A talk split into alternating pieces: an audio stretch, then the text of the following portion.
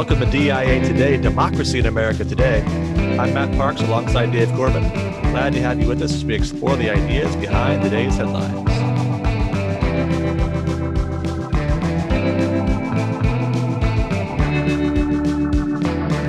Well, we're back at it, Dave, season two. Nice uh, month long break, which is the way of academics. We're soft. Right. Only beaten by the summer breaks in which you take three or four months off. But uh, it was good. Good to have a break. Uh, and uh, nothing happened, of course, in between our last show and this. Uh, we'll have nothing to cover, correct? Uh, it's good to be able to ease back into things, you know, kind of get your sea legs back and, and not have to worry about stirring up controversy or dealing with difficult topics. So, yeah, we're, we're grateful well, you know, season two, one of the nice things about having your own podcast is that the, the suits can't cancel you. So so we get to declare season two begins whenever we want it to begin, and it begins now. And uh, they can't cancel us. And so far, no one's tried to deplatform us. So so far, so good. Uh, we are going to do a little bit of a different format, as we mentioned in our last season one broadcast. So we're going to give a little more time up front to the required reading, and then use the headlines as kind of a pivot to take the required reading and apply it to the circumstances of our day, kind of defined a little more broadly than just, say, the last week's news. But we're also going to introduce a brief segment at the beginning here that allows us to interact with the immediate news of the day, calling it leading off, uh, which is our little clever pun. So we're going to read the first paragraph or lead, as the journalists call it, of a key news story from the week and talk about that for a minute or two. And then we'll transition into the required reading. Dave's got a great program for us, taking us through democracy in America and the history of political thought. So, relatively unambitious uh, agenda for us, but looking forward to that. So, leading off, the story of the week is not a surprise. This is the AP's opening paragraph of their article reporting on the impeachment of Donald Trump. President Donald Trump was impeached by the U.S. House for a historic second time Wednesday, charged with incitement of insurrection over the deadly mob siege of the Capitol in a swift and stunning collapse of his final days in office. Well, we were out on the road, and I called my father in law, who was uh, about to uh, lose it, uh, just wondering what had happened. He was watching C-SPAN and and watching the certification of the vote, and he's he's asking us, "Did you see this? Did you see this?" And and uh, here we are in a car, not knowing what's going on. So um, my father-in-law, a very nice man, uh, center left, definitely center left, and uh, was incredibly uh, upset. Uh, by what he saw, and uh, led to a really interesting conversation that we had over the next half an hour or hour about where things are. And, and uh, I wasn't surprised by what happened on Wednesday. I think we've had a conversation over the course of our first season where we kind of see things like this happening. Uh, nothing seems uh, to surprise us anymore. This kind of recklessness, uh, the movement toward a mob t- mentality. I think we've referenced Lincoln's Lyceum address at least three or four times in season one. So uh, not not good events, but but not events that I think that if you're tracking carefully would catch you uh, too far off guard. Yeah, I think that's right. And unfortunately, you know, this has been building really over the course of many months, or you could say years, but then also the crescendo since the election and just the repeated refusal of President Trump to acknowledge his defeat, to concede anything to the underlying realities or the or the obligation even to prove his argument, right? To make a case that's actually defensible, followed up with evidence, and could be demonstrated in court. And then just the fanatical response of some of his supporters to all this, which we'll get into a little bit more later on, that led um, to this, I think, absolutely necessary second impeachment. Uh, we'll see how the trial proceeds from here. Sounds like it might begin before the inauguration of Biden and then continue past that. But um, you know, this is a a terrible end to the presidency, but hopefully this is going to sober some people up. Now that that's not guaranteed for sure. And you know, we've got talk of more conflict this weekend at various state capitals and talk of events surrounding the inauguration. So we'll see what the next week brings. Hopefully, we're not talking about more stunning events uh, a week from now as we move ahead with the next episode. But you know that that seems like uh, it's going to really take some leadership. Uh, I hope that Joe Biden will be up to that in his inaugural address, and and that there'll be bipartisan voices that are able to help us move forward in a more productive way. Yeah, I'm not sure that will happen though, because I see a lot of stirring of the pot uh, this past week. Uh, this drive for impeachment uh, when he'll be leaving office, uh, January 20th. Um, anyway, I, I, I just wonder: is this an event where um, people are responding to it in a way that will lead toward that peace and unity, or uh, will it allow you know some people to accumulate that much more power and, and think of it as a political play uh, rather than uh, something that uh, really does what we need is, is urges calm uh, and unity and reconciliation with a republic that's really having a crisis is in a great crisis right now so i that's that's what i fear matt i, I don't see some of these responses as being reasonable responses grounded in a love of law more than taking advantage of the situation that we're in so. well we'll have more to say on that no doubt as we move along not only today but in the weeks to come Let's now turn to our required reading. So, Dave, you're going to lead us through this, the first of our discussions of democracy in America and the history of political philosophy.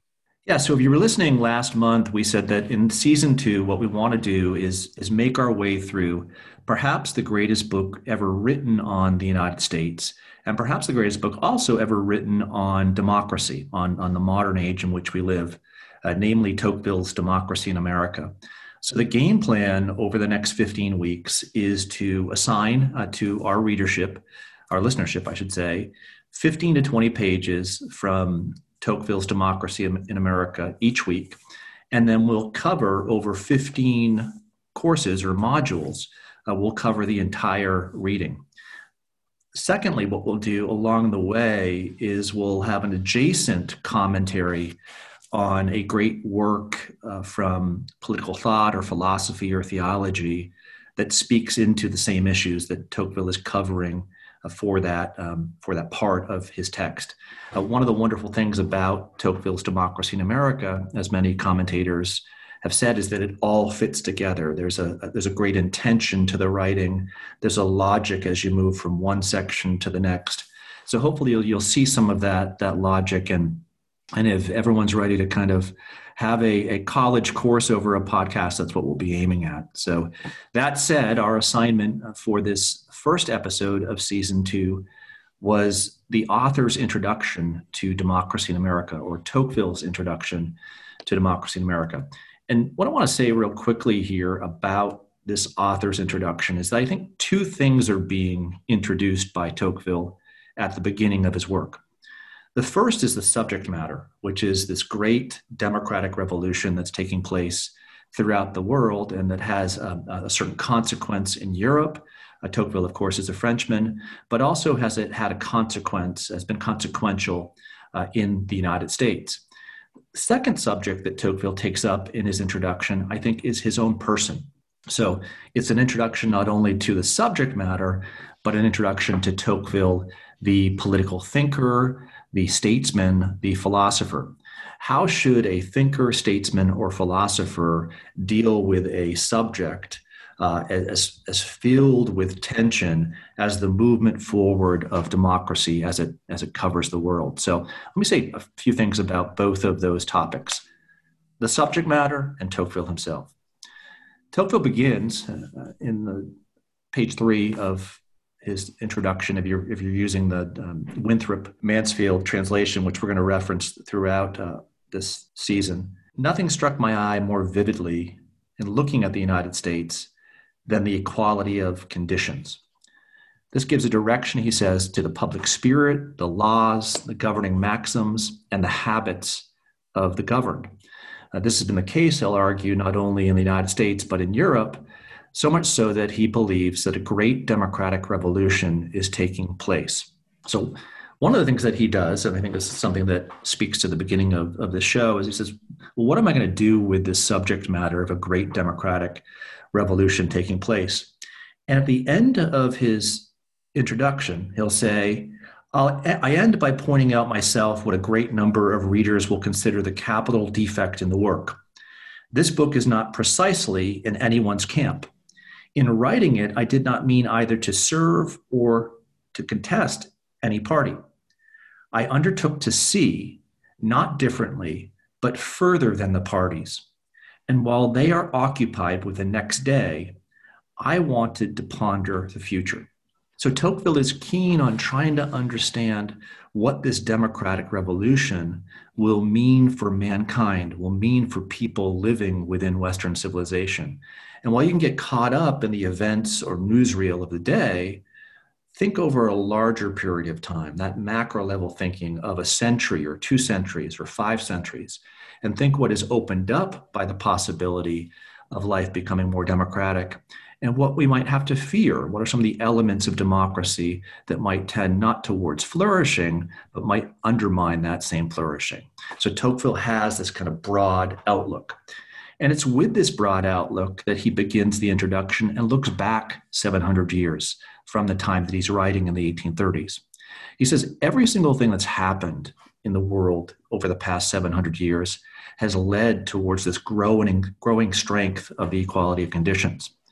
Uh, whether it's um, elements that are taking place within the church that open up clerkships in, in the church uh, to those uh, of lower rank, civil laws that are coming into place, the growth in commerce that occurs between the 11th and 18th century, changes in education and literacy, the development of science, uh, the, the development of the ability for uh, more and more people to own property. Quote, each new idea had to be considered as a seed of power put within reach of the people. So when he looks at these events, he says, and he's writing in a Christian age, he says, I've got to wonder here is this movement over the last 700 years, is this democratic revolution, is this providential? Is this what God would have for the world?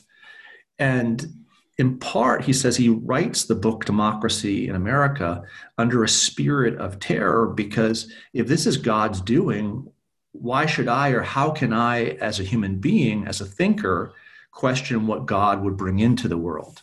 But interestingly enough, while he accepts the fact that you cannot stop democracy, he'll answer this question of whether he can still be reverent by saying the following A new political science is needed for a world that is new. So, what do we do as individuals seeing this change before us and noting that some of the change could be good, some of the change could be problematic? We have to try to figure out why the change is taking place. We have to figure out where we're going. We can't stop things that are moving in a certain direction. He argues to wish to stop democracy would then appear to be a struggle against God Himself. But perhaps this new political science can direct this democratic revolution into its proper course.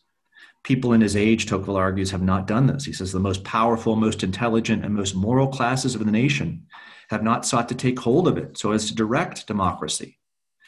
No one's had the courage and energy to seek something better. So I said this introduction is an introduction to the subject matter of a democratic revolution, but it's also an introduction to Tocqueville. What responsibility do we have as teachers of politics, as observers of the world in a world that's moving in a certain direction? We have a responsibility to try to direct things in a better direction, to have the courage and energy to seek something better, and to use whatever platform we have uh, to try to encourage that positive change. Tocqueville's book, Democracy in America is an attempt, I think, by one of the greatest minds in the modern world to look at where we're tending and to make things better. Yeah, and I think you know you point out some real interesting challenges as it applies to us. We think about this idea of seeing beyond the present day and not getting caught up in the party squabbles, I think you know as challenging as that was in de Tocqueville's day, I think it's probably more so in ours, where the the tyranny of the immediate is is so palpable anytime you get on the internet, anytime you're involved in email, you're on social media or whatever, and and the need to comment on everything and to respond to everything. And and where is the time to take a step back or three steps back and reflect on the long trends that are underlying whatever it is we happen to be seeing in this moment. And and who will give you the chance to in some nuanced way engage these issues in ways that might challenge party orthodoxies in every direction, right? where, where you're just not willing to repeat the pieties of the various groups that have clearly drawn their lines. This tribe over here and that tribe over there. We, we live in a, in a culture where there's just so little tolerance of that and as i say so little time really for that sort of reflection so i you know i think what tocqueville does is give us an interesting model which i think he he then sees in some of his american subjects that he studies about taking this god ordained order as a fixed thing but then operating within the freedom that God has actually given to human beings to chart a course within the boundaries that He has established. And so, this political challenge that's emerging in, in dealing properly with democracy is one where it will take uh, the best judgment, the most prudential wisdom and statesmanship and philosophical reflection in order to take this, this raging sea and provide some measure of order. So it's a blessing rather than a curse. You know and when he closes the book he he talks about having a salutary fear of of the future you know a healthy fear and we, we know what that's like when you know you you know there's a, a due date coming up and so that forces you to concentrate and to work hard you're not overwhelmed by the fear but it's a healthy fear that that guides you to good habits and to do the thing you know you should do, but you might be otherwise too lazy to do. Um, but that's that's the kind of impression that seems to inform the whole work. This salutary fear of the future, and I think that's very much applicable to our own day. Uh, that we need to have a a right fear of the conditions in which we live, the the hyper democracy and all that attends that, uh, and yet there's a healthy way to channel that, following Tocqueville's guidance, so that we are looking past the squabbles of the day and, and actually plotting a course for a more productive future. Agreed. And uh, one of the things then that you have to look at, if, if most people look at newsreels and, and change in an immediate fashion, you know, why do we do that? And, and can we overcome that kind of uh, cult of the immediacy? And, and Tocqueville doesn't believe that's going to happen, right? You're going to have partisans who are definitely going to try to stir the pot um, day by day, and uh, they're not going to have that longer term approach and salutary fear that that is a good thing that leads to prudence and, and foresight. So, who are these partisans that he wants to look uh, further uh, afield then? So he, he says, kind of in the middle of, of the introduction, he identifies these two groups. And I think this is going to be a very important identification, not only uh, for our, our first uh, study today, but as we go through the next 15 weeks. The two groups are what he will call the lovers uh, of Christianity on the one hand, and then the second group are the lovers of freedom. So, hear what he has to say about Christians.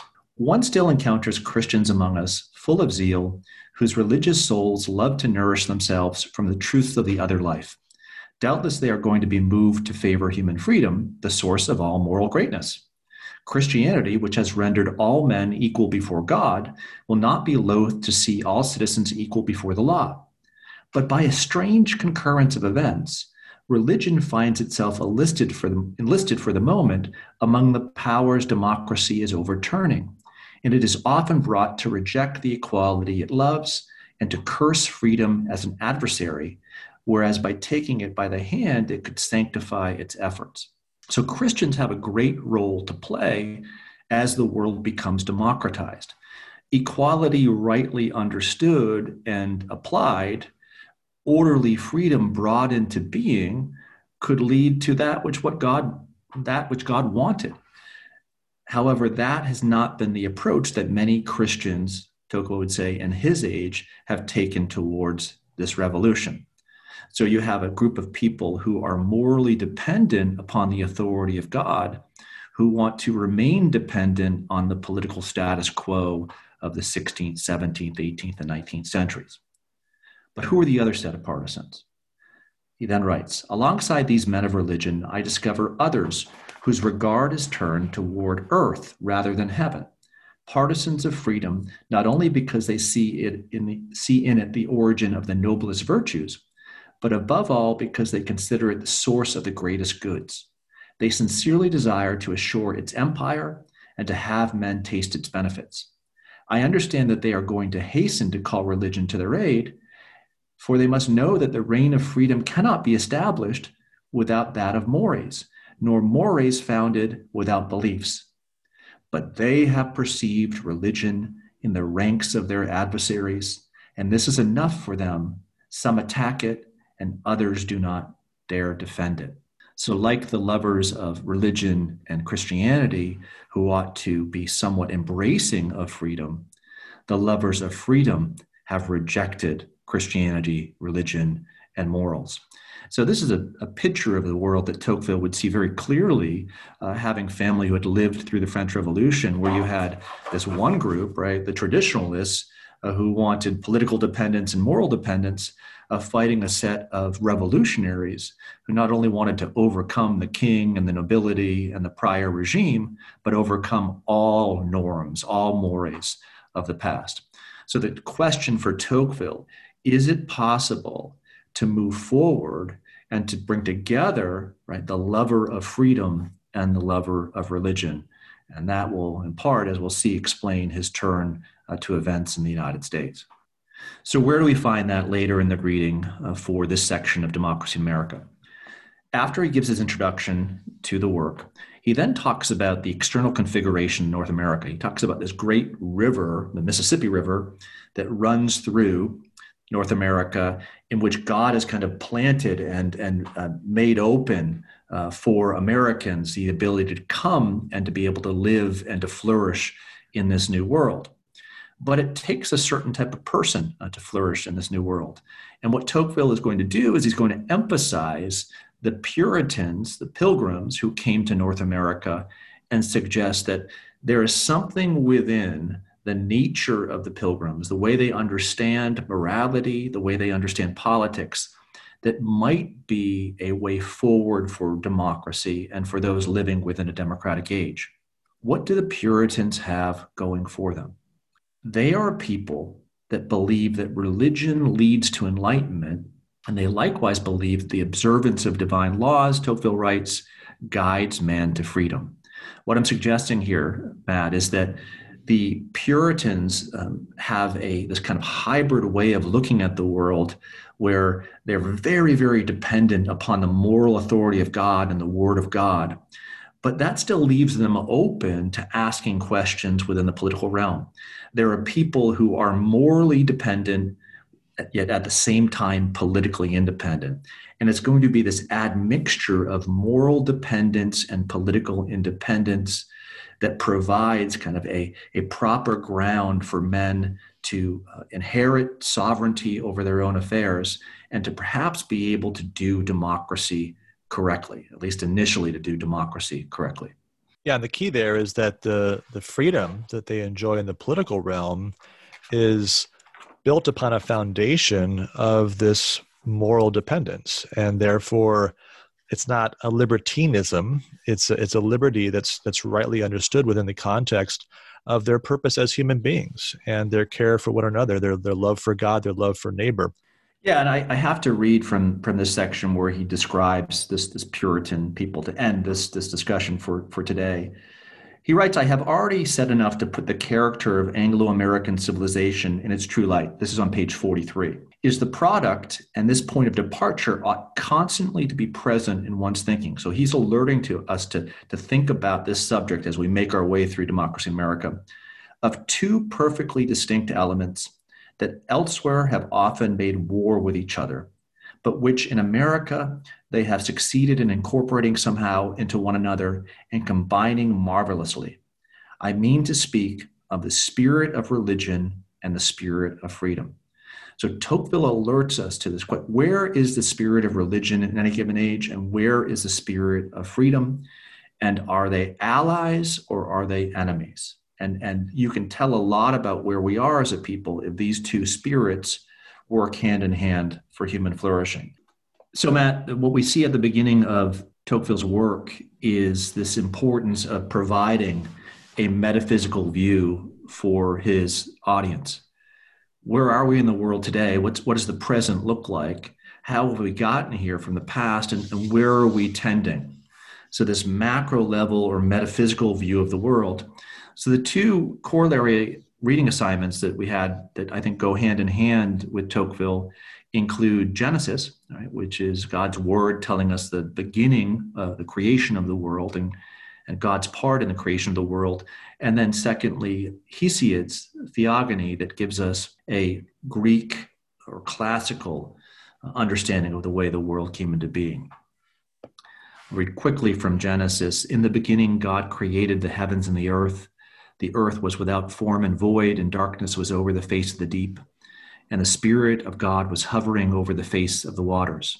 And God said, Let there be light, and there was light. And God saw that the light was good, and God separated the light from the darkness. God called the light day, and the darkness he called night. And there was evening, and there was morning the first day. God is at the front of all of creation. God, in his moral agency, creates it and creates something good. What does our metaphysical picture of the world look like with a recognition of a God who created the world and created our place in it? It, changes or should change everything that we do. It should change the way uh, that we recognize uh, where we're going, where we came from, why we're here, where we're tending. Uh, it provides a level uh, of of, of knowledge for us so that in anything that we do, in any relationship that we have, in any job that we take, we understand it within God's creation, what God would have us do. So there's, there's, a, there's a sense of kind of comfort that comes knowing that God is sovereign over all things. It doesn't mean that we won't have a level of sovereignty in this world, but it's always subservient to God's sovereignty over his creation. Compare that, Matt, quickly with Hesiod's uh, more mythological account of the beginning of the world, a, world that is, uh, comes out of chaos in which there are constant battles fought between gods, and in which uh, human beings, by and large, are what? Uh, we're the playthings uh, of the gods, we're the playthings uh, of Zeus.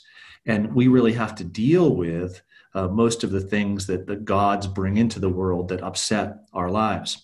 So here I'll read a short passage from Hesiod. What's brought into the world at the creation? Night has bare hateful doom and black fate and death. And she bare sleep in the tribe of dreams. And again the goddess murky night, though she lay with none, bare blame and painful woe.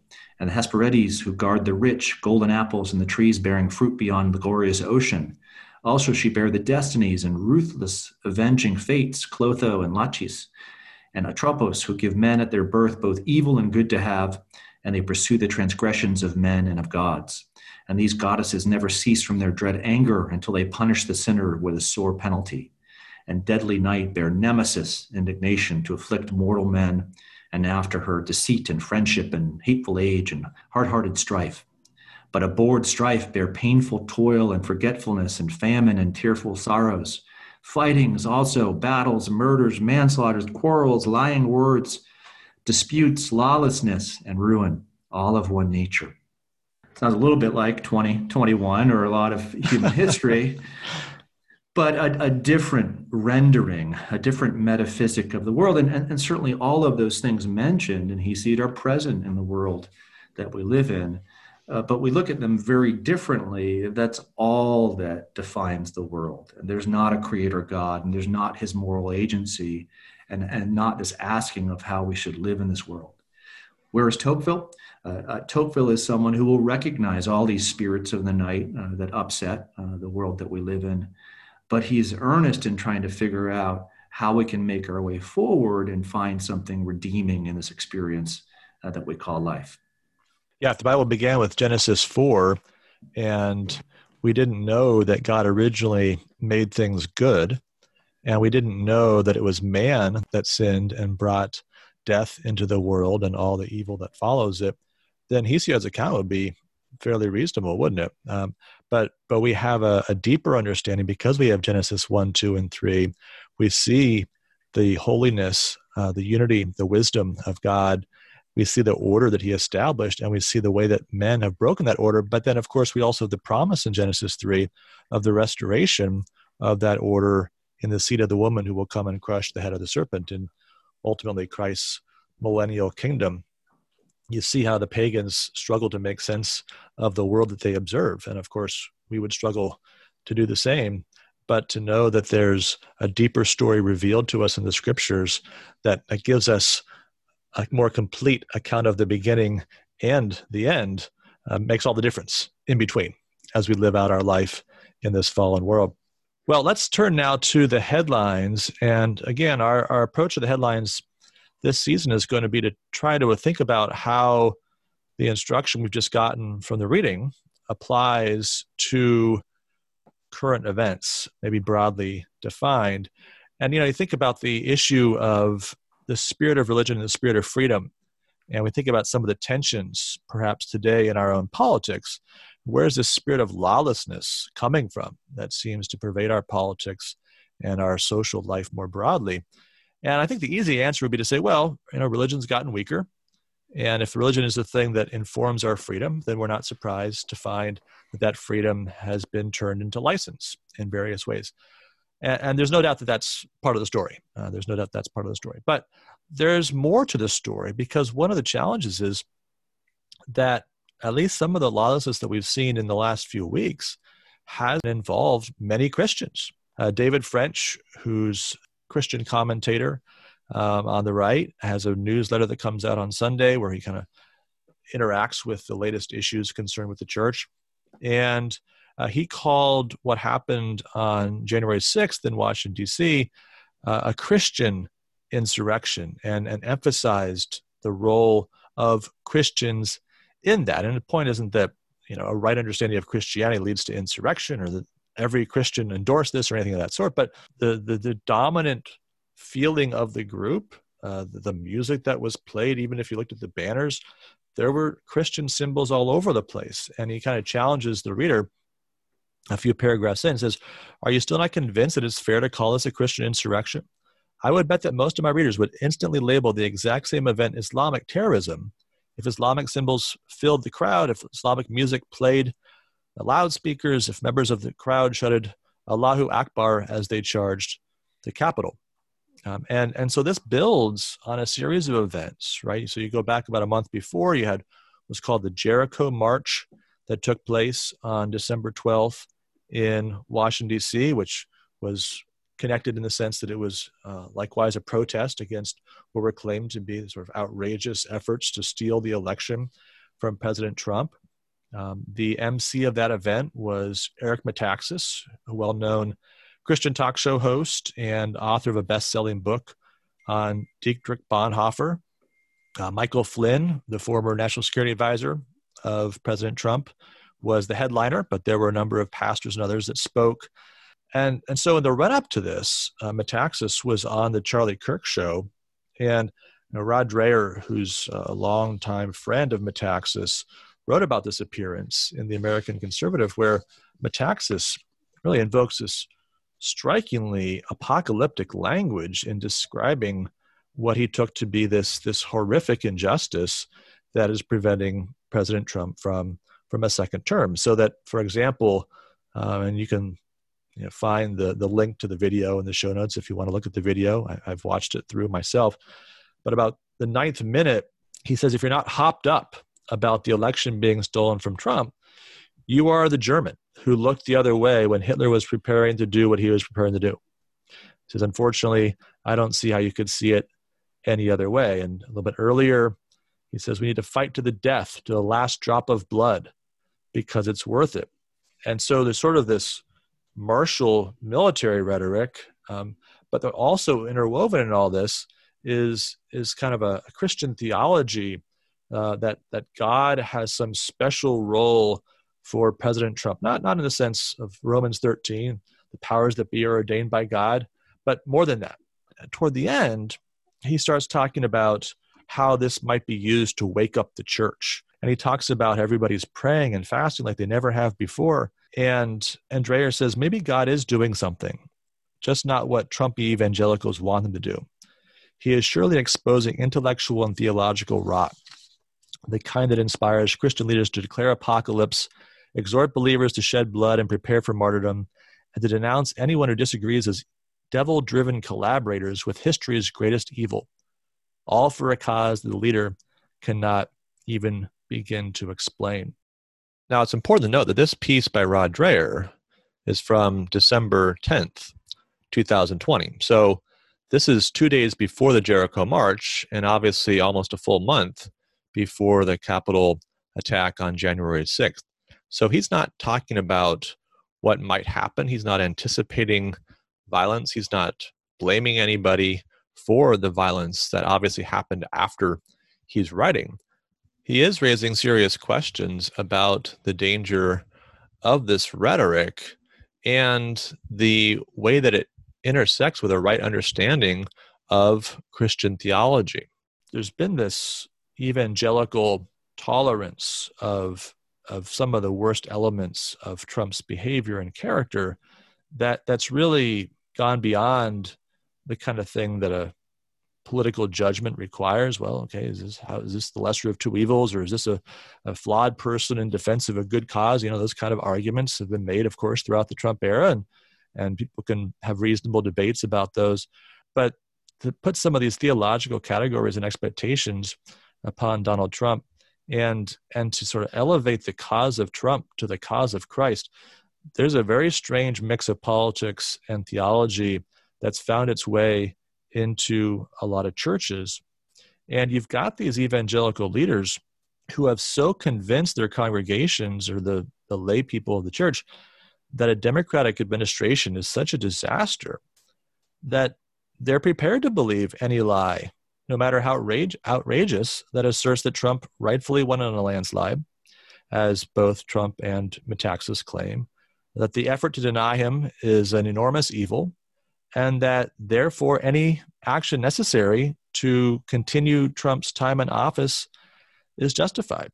Now, you know, it's a it's a very small minority of Trump supporters that were in Washington D.C. on January 6th, and it's a minority of them that charged the Capitol. But the, the challenge is that if you took the rhetoric of some of these leaders seriously, that's what you should be doing.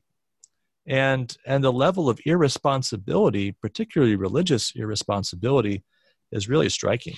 And I, I think of another person just, just saw today, Franklin Graham, who said that those 10 Republican representatives who voted for impeachment, uh, he wondered what the 30 pieces of silver were that Speaker Pelosi had promised for their betrayal of Trump.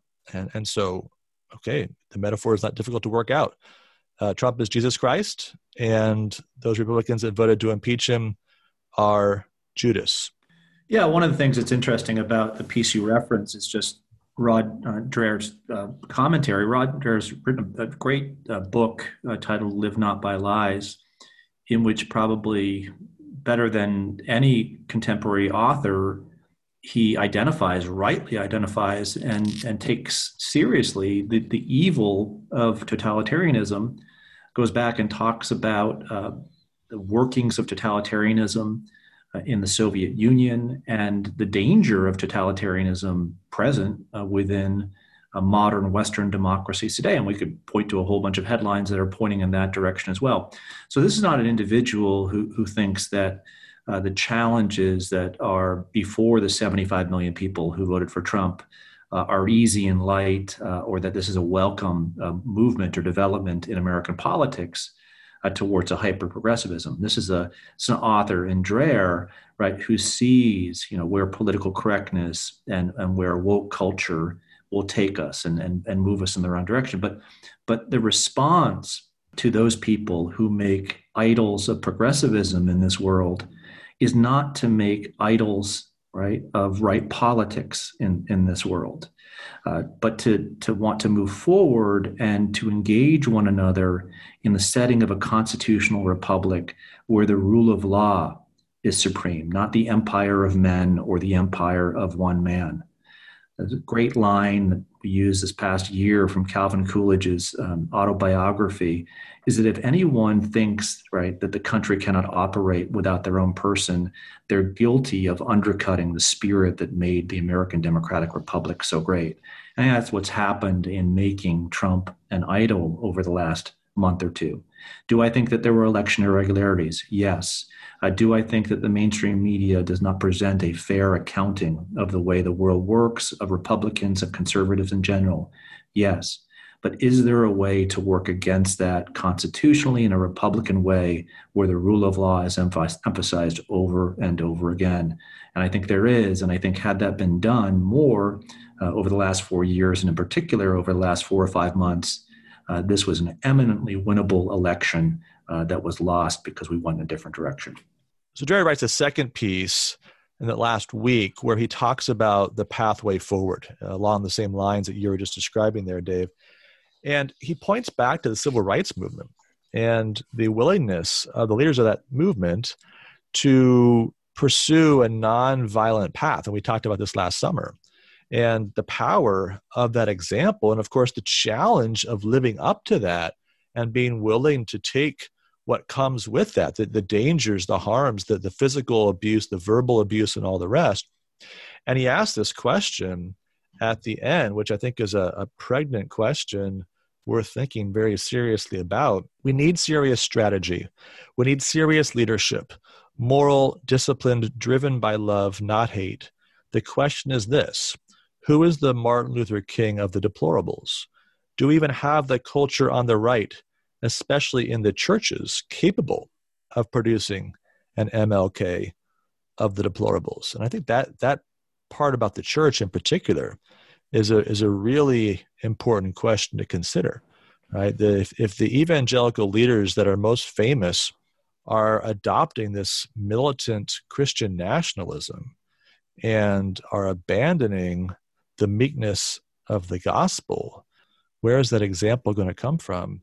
that would allow for what turns out to be actual success, right? This isn't a, a pathway to surrender. This is the pathway to success. That's the argument he makes in the evidence of history. The patient trust in God and the pursuit of justice by just means actually sometimes works, and it's and it's worth trying. Well, I'm an optimist, and I, I do think we have the culture uh, on the center right and some in the center.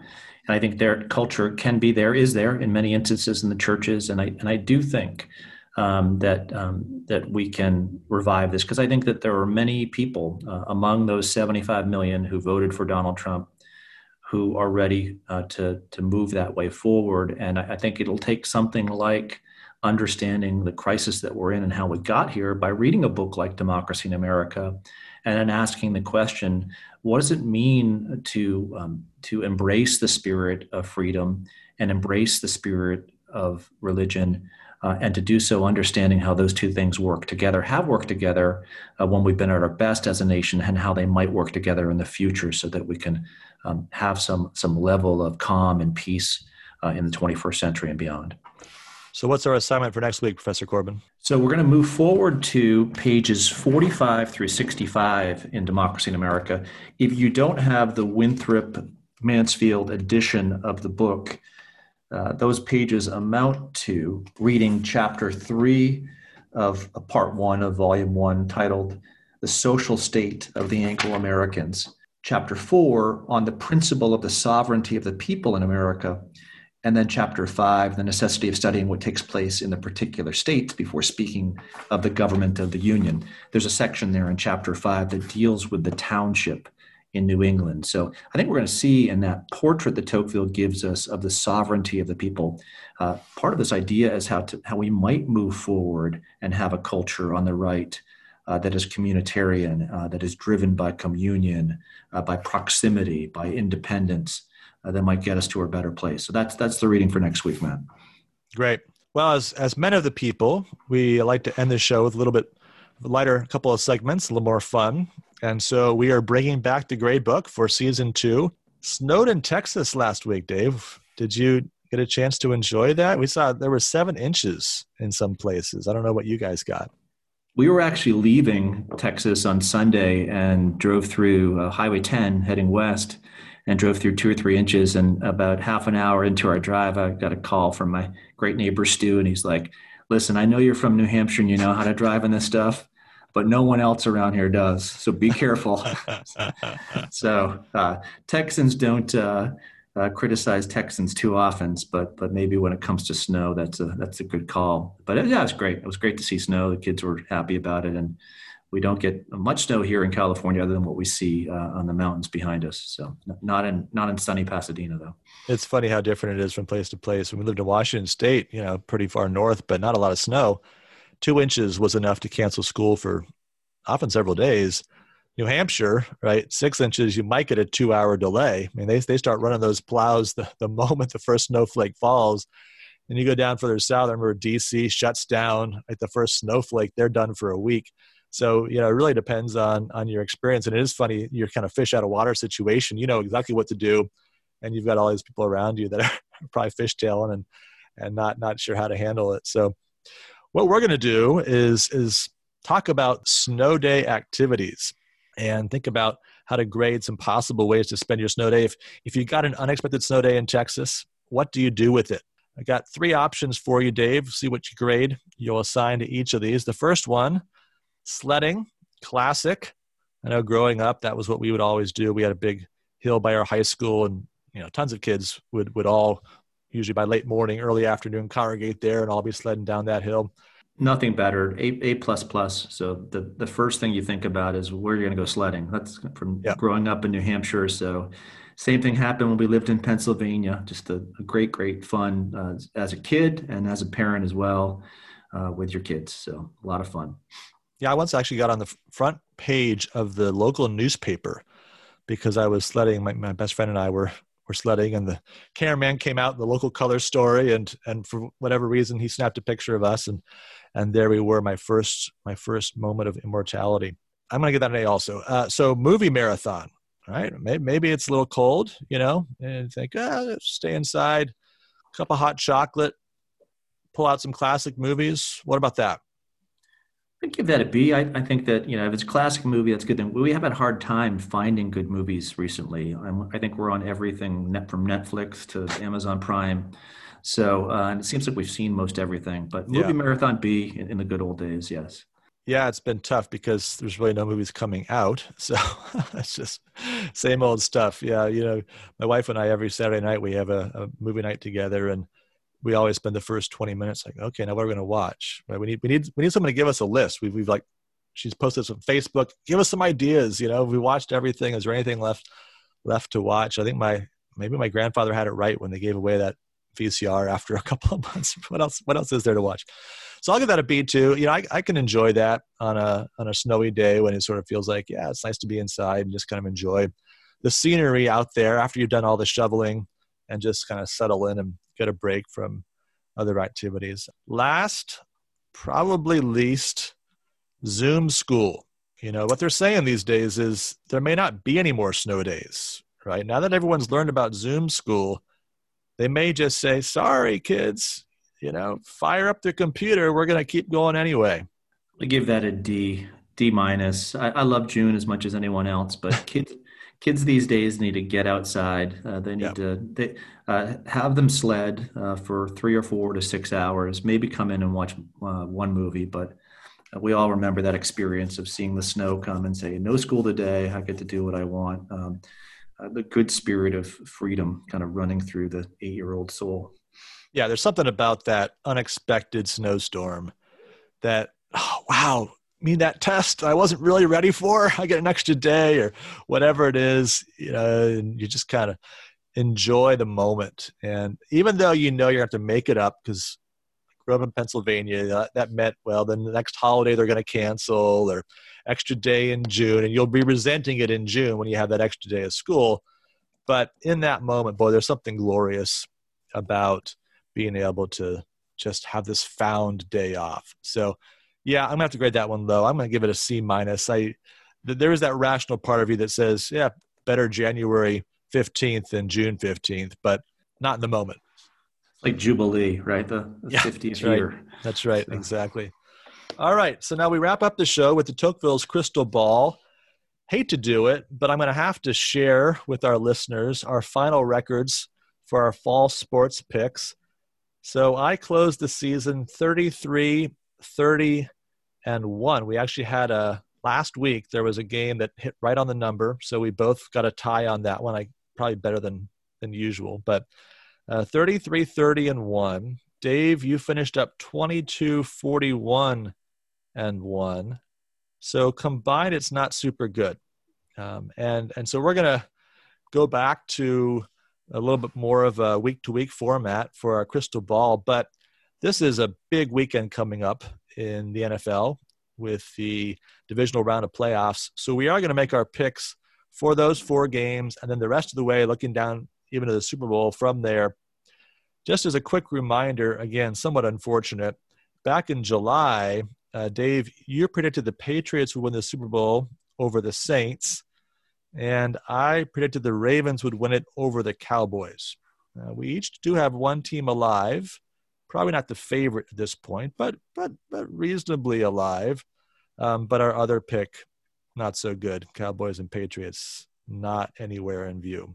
Our first game on Saturday, Rams at the Packers. Packers a seven point favorite at home.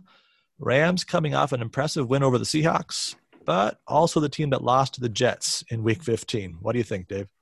I take the Packers and give up seven points here. I, I think that this may be a blowout. Uh, Rams have a great defense, but uh, Jared Goff has not looked good last month. So I would, uh, I, I, think the Packers, you know, at least by about 15 or 20 points here. Yeah, I agree with you. I'll take the Packers and the points. I think maybe not quite uh, as wide a margin of victory as you're saying, but I think it's going to be a, a comfortable Packers win. All right, second game on Saturday is the Ravens at the Bills. Bills just a two point favorite. Ravens had a nice victory last week against the Titans. Uh, Lamar Jackson's first playoff win. Bills, of course, beat the Colts. Josh Allen's first playoff win. So we've got these two young, impressive quarterbacks and two teams that I think have pretty substantial ambitions here. It's, it's going to be tough for either one of these to lose. Uh, Josh Allen's been great. I, I, think then the, the Bills have been great all year. I just think it's one of those years where they're not quite there. They'll they'll get there. They're moving in the right direction, and they got their first playoff win. And on the other hand, I see the Ravens just coming in. Their uh, playoff experience. To Harbaugh is a good coach. They play hard. And as a Patriots fan, I've, I've faced too many losses to the Ravens in the yeah. playoff uh, playoffs to to not pick them here. So I think the Ravens pull off an upset here. Okay, I agree with you on that one too. I think I think the Ravens will win. I think it'll be a great game. I, I am expecting something in probably 34-31 kind of game, but I think it'll be very entertaining. And yeah, Josh Allen's going to have his day. I think the Bills are, are building something pretty special, unfortunately, for the Patriots, but it's probably not this year. I think the Ravens have maybe arrived a year or two earlier in terms of hitting their peak. Sunday, first game is the Browns at the Chiefs. Chiefs are a 10 point favorite if you watched the first quarter of the Browns against the Steelers last week, you didn't have any idea what was going on. All of a sudden, everything falls apart for the Steelers. The Browns scoring seemingly every other play, 28 nothing. After that, bit more of a competitive game. Can the Browns keep that going, or was that a moment of magic that the Chiefs will put quickly behind them? a moment of magic that they'll put quickly behind them. Uh, playing the Chiefs is a little bit like playing Alabama. You have to score a touchdown on every possession to keep up uh, with Mahomes. I don't think the Browns will be able to do that. Uh, I think the Chiefs will um, win uh, by, once again, a large margin. I think the big blowout victories this weekend, uh, 15, 20 points anyway, will be the Chiefs and Packers. Yep. Well, I agree with you again. So, for better for worse, we're on the same page on these. I think I think this will be that that big big win. I, you know, the, the Browns had this this great memory. It's great for their fans, but I think sometimes that can be a trap for the next game. You know, the the, the natural letdown that follows. The Chiefs are waiting for them. They're ready. They're they're primed.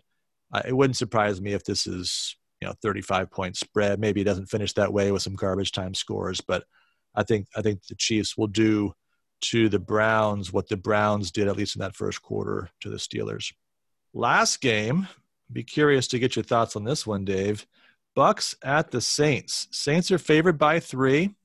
We've seen two high-profile matchups between Drew Brees and Tom Brady earlier this year, both end with pretty substantial Saints victories. And, you know, to be fair, Tom Brady has been okay on the road historically in the playoffs, but you know, he's made his living obviously at home, 20 and 4 over the years at home for the Patriots. And then, of course, as, as the champion in six of his nine Super Bowls, only played nine playoff games on the road so far, and he's 5 and 4 in those nine. Uh, do the Saints have, have his number, or does Brady have something special for us once again? I think a close game here that that the Bucks pull out. I think they're going to defeat the Saints. It's hard to beat a team three times in one year. it's hard to beat Brady three times in one year. Likewise, so I, I think that um, he'll study that defense. Uh, I think Tampa Bay is uh, is okay on defense. They're they're not going to give up 35, 38 points to the Saints. So yeah, I, I think that I'd take uh, the Bucks and the points in this case. Okay, well, this is one where we disagree. I think it's going to be the Saints.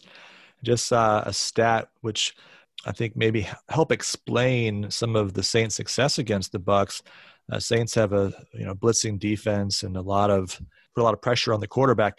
Brady was 22nd against the blitz among quarterbacks, and all the quarterbacks behind him are no longer playing. So this is you might know historically one of his weak points under pressure. He he has a more difficult time. That's true of all quarterbacks, but but it seems like that's especially a, a point of weakness for an otherwise incredible quarterback.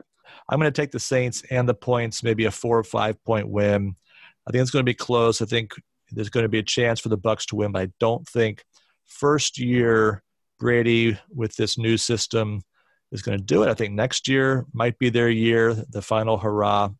All right, that's the four games this weekend, but now we have to pick at least the winners of the conference championship games and the Super Bowl. I would say the Packers beat the Bucks uh, at home in Green Bay, uh, and uh, I would say the Chiefs beat the Ravens, and that we have um, a Super Bowl of two number one seeds, and that the Chiefs repeat. Uh, so there are a lot of talk of dynasty uh, after February seventh. Yeah. Okay. Okay. I think that's very possible. I'm going to take the Packers over the Saints. I'm going to call the upset Ravens over the Chiefs, partly because I I picked the Ravens make the Super Bowl before the season started. Actually, said win the Super Bowl, but uh, I think the Packers will actually beat them in the Super Bowl. So I'm going to take the Packers win the Super Bowl over the Ravens, and the Chiefs dynasty has to wait at least one more year. All right. Well, thank you, everybody, for listening. Good to get back into the swing of the podcast. Please remember to subscribe and review the show on your favorite podcast platform. Don't forget, we are also on Instagram at Democracy in America Today, and you can contact us by email, Democracy in America Today, all strung out together at gmail.com. Thanks again for listening. We look forward to talking to you next week.